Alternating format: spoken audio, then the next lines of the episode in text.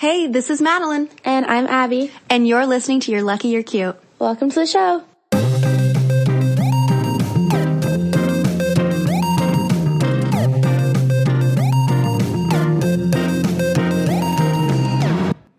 Hi, guys. Happy Friday. I am riding solo this week because Madeline has a crazy busy week. And so I'm just going to take this one for the team. Um, I guess we're getting some one on one time. I guess I'm trying to think of some updates that I have. I feel like my life, honestly, has been pretty like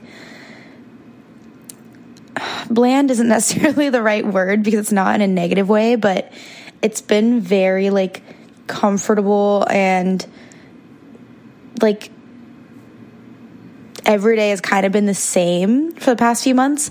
And honestly, it's kind of ironic considering that I'm about to like upend my entire life and like move out of my apartment, sell my things, and backpack Asia for six months. So I guess I needed this more now more than ever. But yeah, I mean, I've just been buckling down, applying to some grad programs, um, doing a research study for one of the labs that I work at at NYU.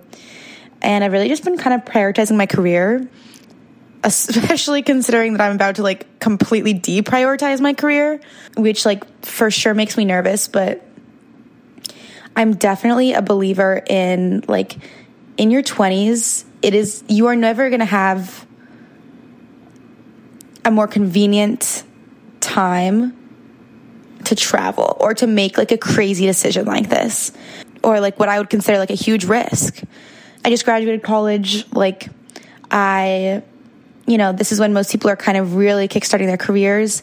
And while I feel like I have been doing that since I graduated, I'm someone who's, you know, anxious about it, but okay putting that off entirely for another year because I'm never going to have as little responsibility and time and energy as I do right now to go do something crazy that I've always wanted to do. You know, like I'm not in a relationship. I don't have kids, obviously. I don't have a full time job that I, um, I've only been at for six months and like I can't leave. Like, I'm very lucky that right now I can do this. So I'm doing it. On that note, I actually ordered myself a backpacking backpack on a Cyber Monday sale. And I went to pick it up today. So that's really exciting. I'm kind of starting to collect the things that I want to bring with me and like figure out what those are. Um, for example, I bought some air tags, which I've never used before, to like put in my backpack and put like, I also need to buy like a, like a regular day to day backpack. Like I have a school backpack, but like I don't want to, I can't be carrying that thing around, you know? By the way, if absolutely anybody has any advice on like what to bring, what not to bring, like please shoot it my way.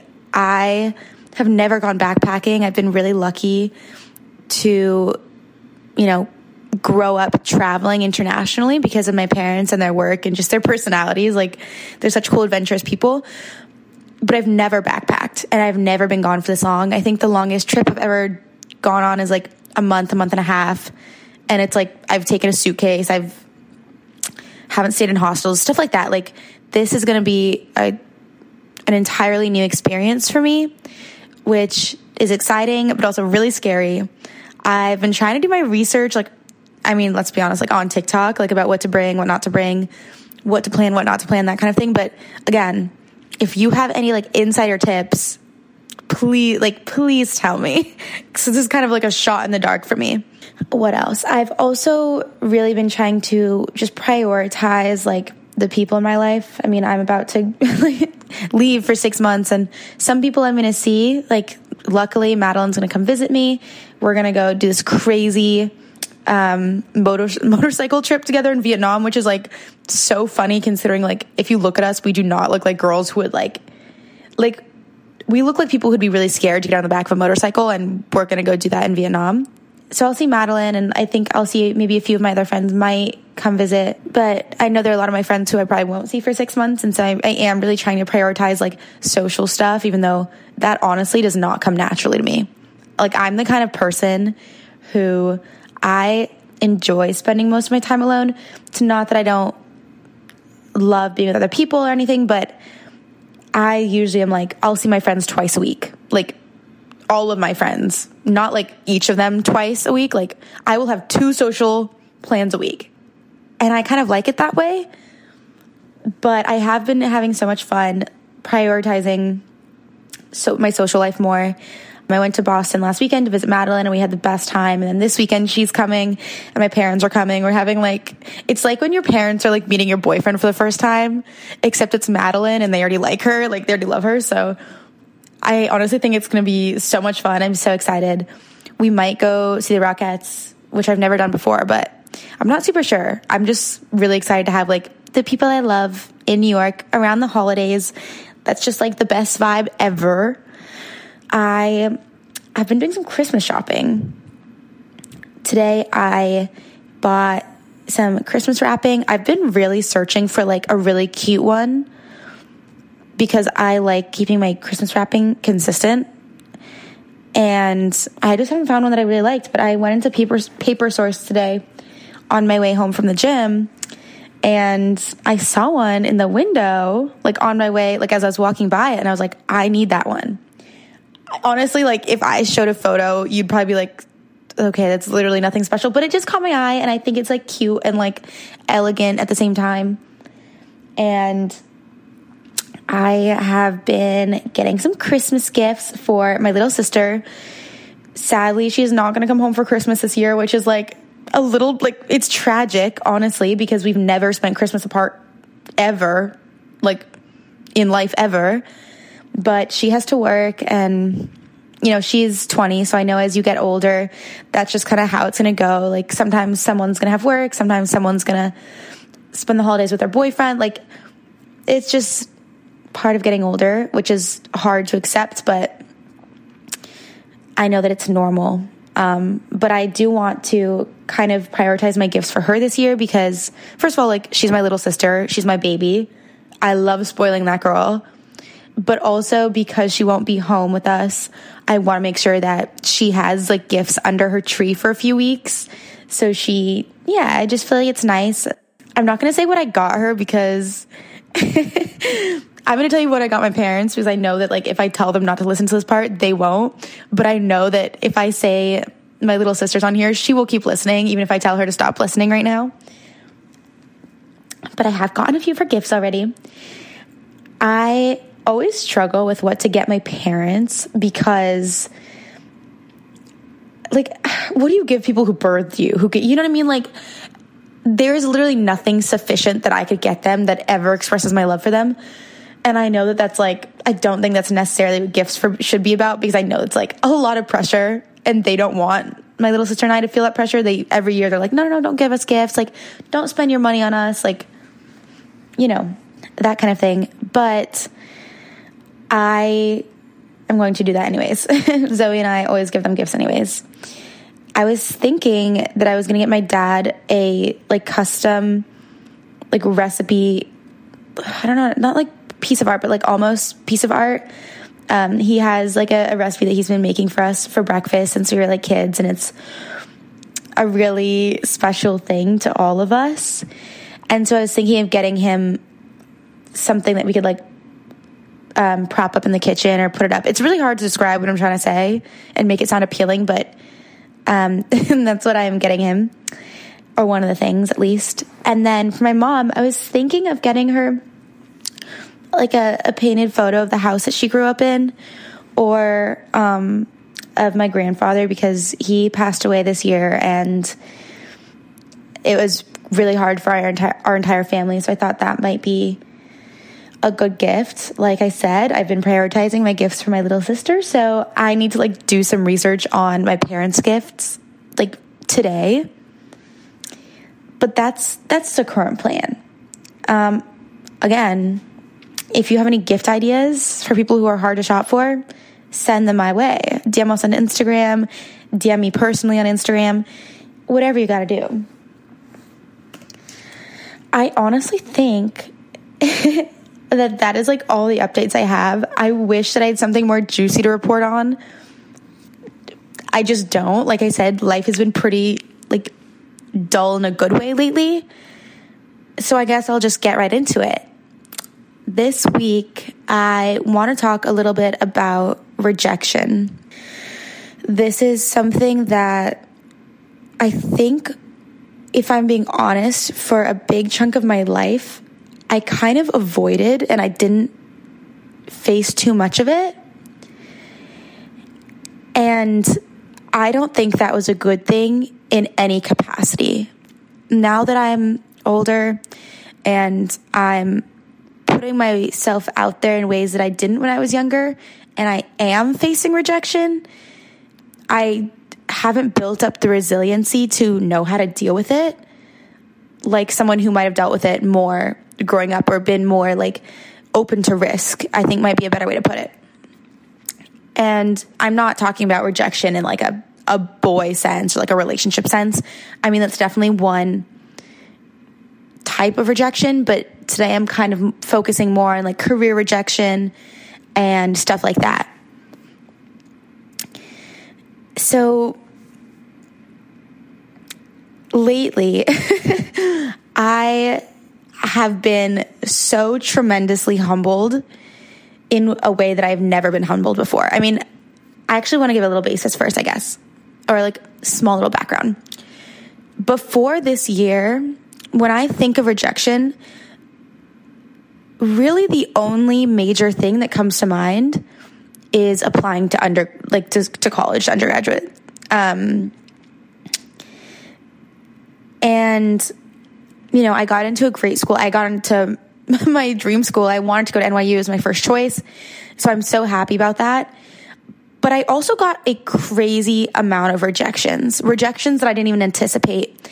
And part of why this was so hard for me is at this point in my life, I I have a lot more going on than just my career. I really enjoy like my hobbies and my social life and my family life and stuff like that. But in high school and honestly in middle school too, I prioritized school over everything. I cared so much about getting perfect grades, about being the perfect student, because I thought that that's what made me smart. I thought if I didn't get the grades, that made me stupid, which is could not be further from the truth. It, it like really is so far from the truth in more ways than I can even get into.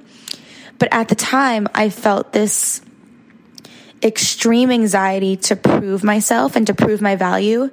And I think a lot of that stemmed from the fact that I was really shy growing up. I didn't have a lot of friends. In middle school and high school, I had two best friends who are still really good friends with me now. But I, you know, I never went to parties. I never, I was never really popular. I never hung out with people. I was really shy, really nervous. I couldn't even order for myself at restaurants until like high school. And I think that made me feel really insufficient. Insufficient. I don't know. That's probably not the best way to put it, but I, I just didn't feel good about myself. But I always knew that the one thing I could do and the one thing that I could show for myself was my grades. And so I put so much pressure on myself for them to be perfect. And I did that partly with the goal of getting into a dream school. And, you know, I applied to, uh, like, I think I applied to like 10 or 11 schools. And I didn't expect to get into a lot of them.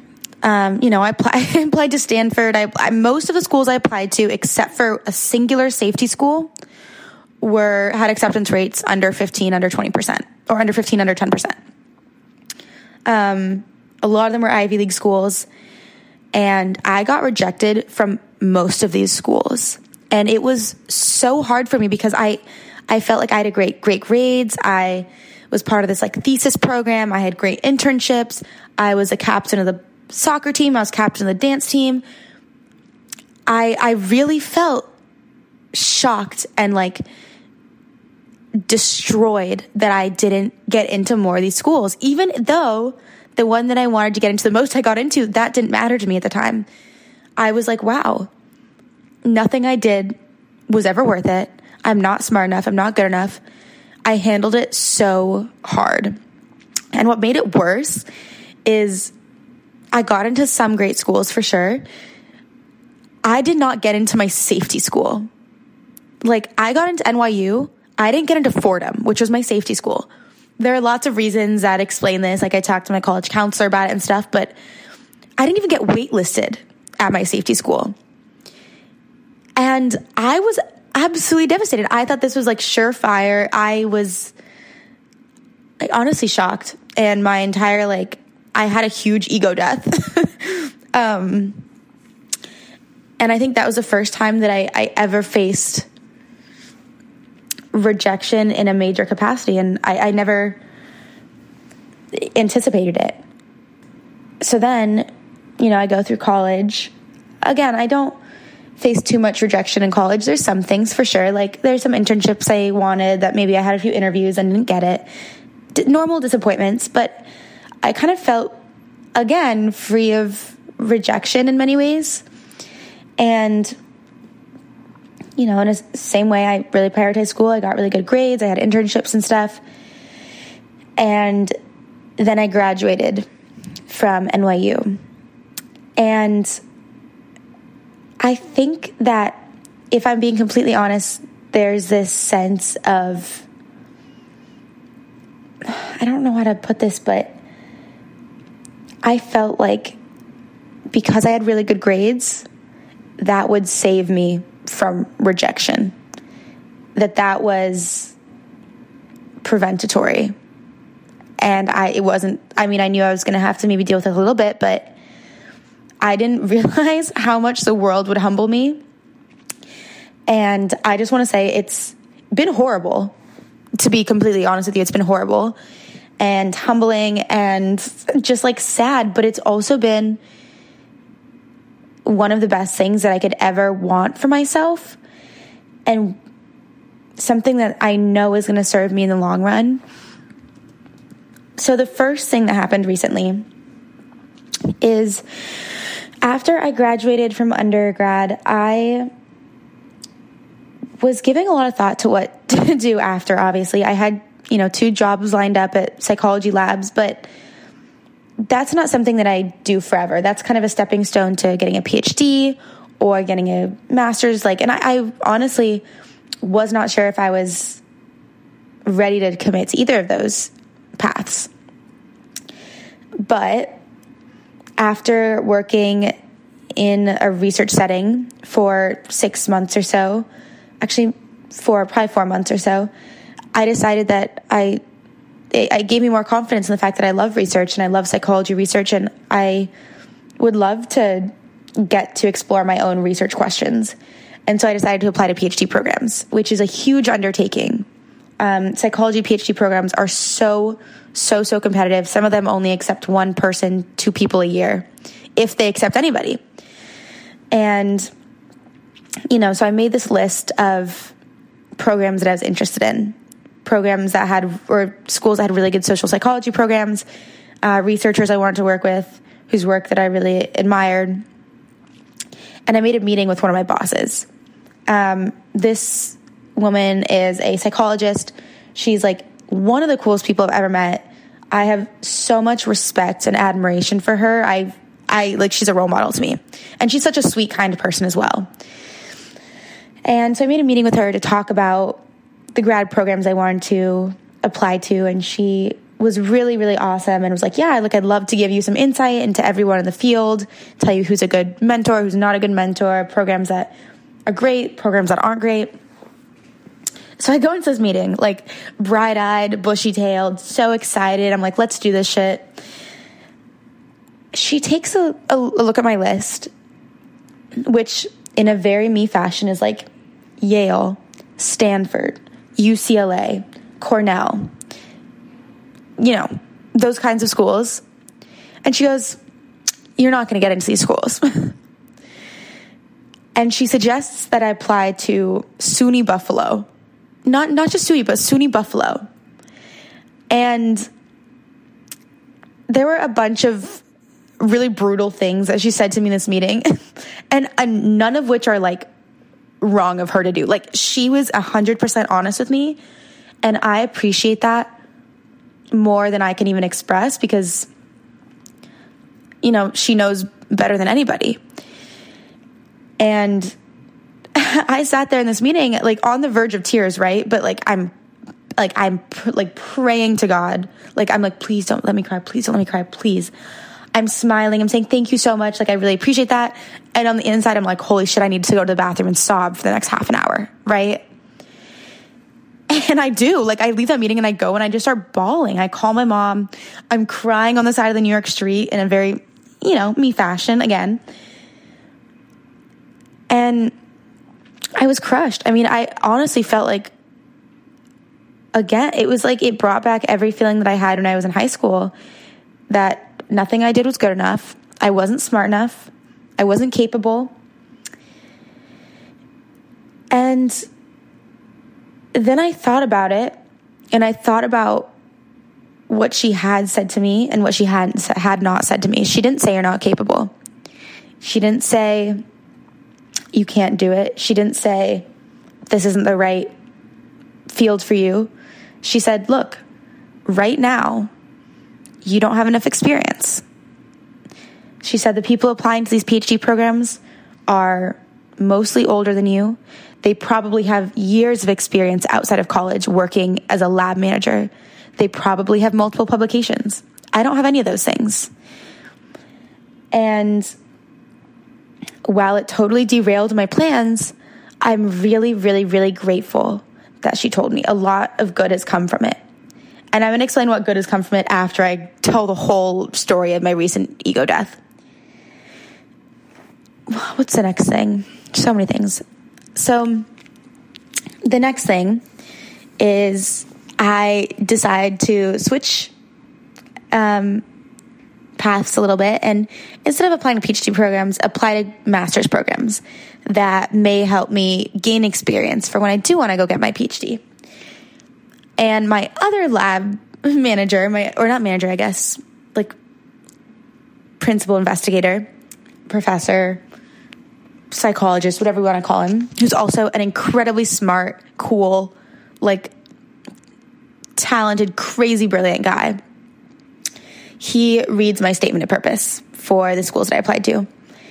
And, you know, I, I hadn't spent that long working on this paper, this statement of purpose, but I don't know how to write a statement of purpose. I don't know how to write an academic one where I'm describing just research. Like, I don't really think undergrad prepared me for that as much as I, I might have expected. So even though I didn't spend like a crazy amount of time working on it, it was something that I'd spent enough time working on it that I had felt confident in it. I sent it to him. He butchers it. He says things like, I wouldn't be excited about this candidate, or you sound like you're trying to decide where to go on holiday, or like in all caps, weak, weak, weak about statements.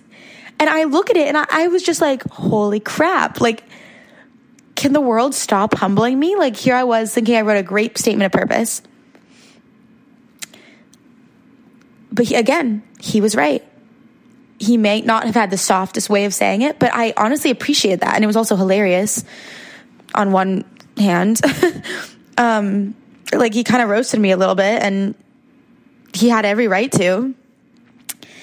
And I made my statement of purpose better. It afterwards it was so much better i can't even believe i was going to turn in the first one like the second one was strong other people read it they said it was great it's impressive it's it he helped me so much by being honest with me and brutal with me and by not just praising me that like I, I definitely see that kind of as a rejection and i'm so much better off for it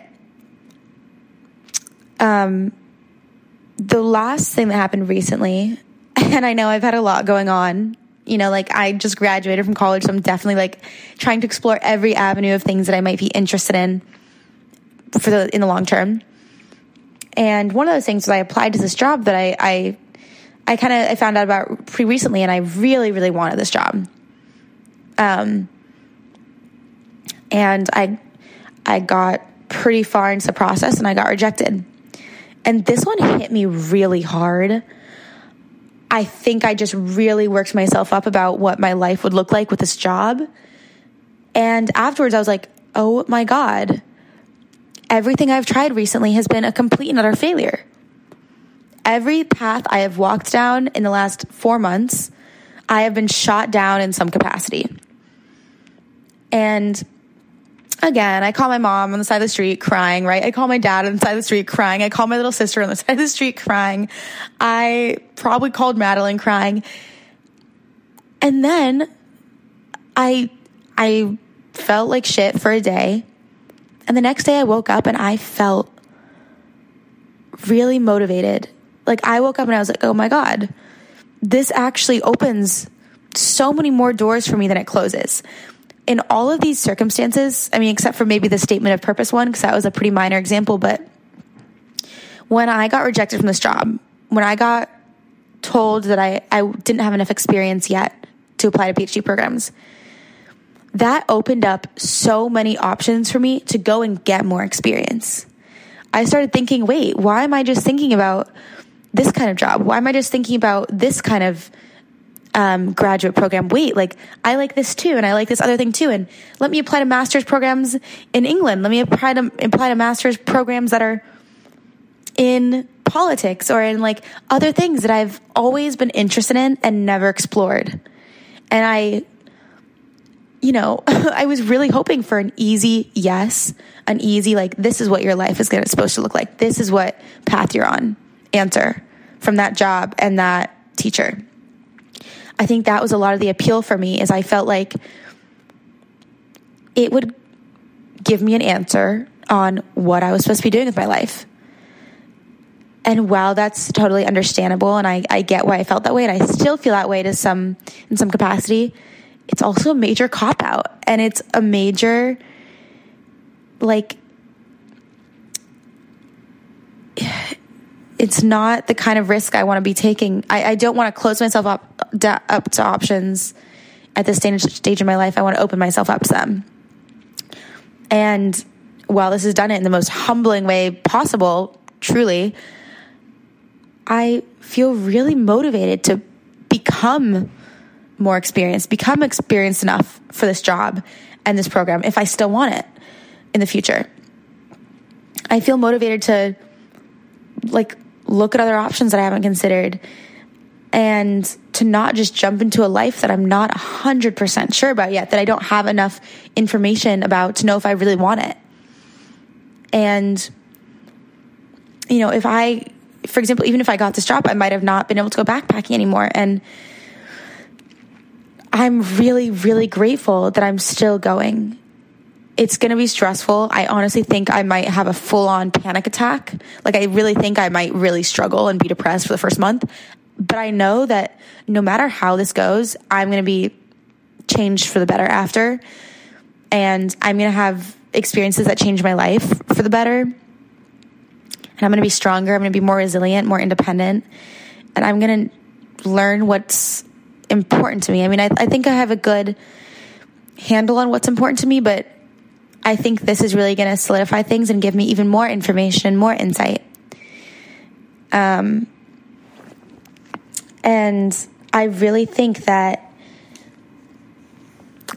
in your entire life, but especially in your 20s, it's so important to experience rejection because you learn so much from rejection, almost more than you learn from acceptance, like way more than you learn from acceptance.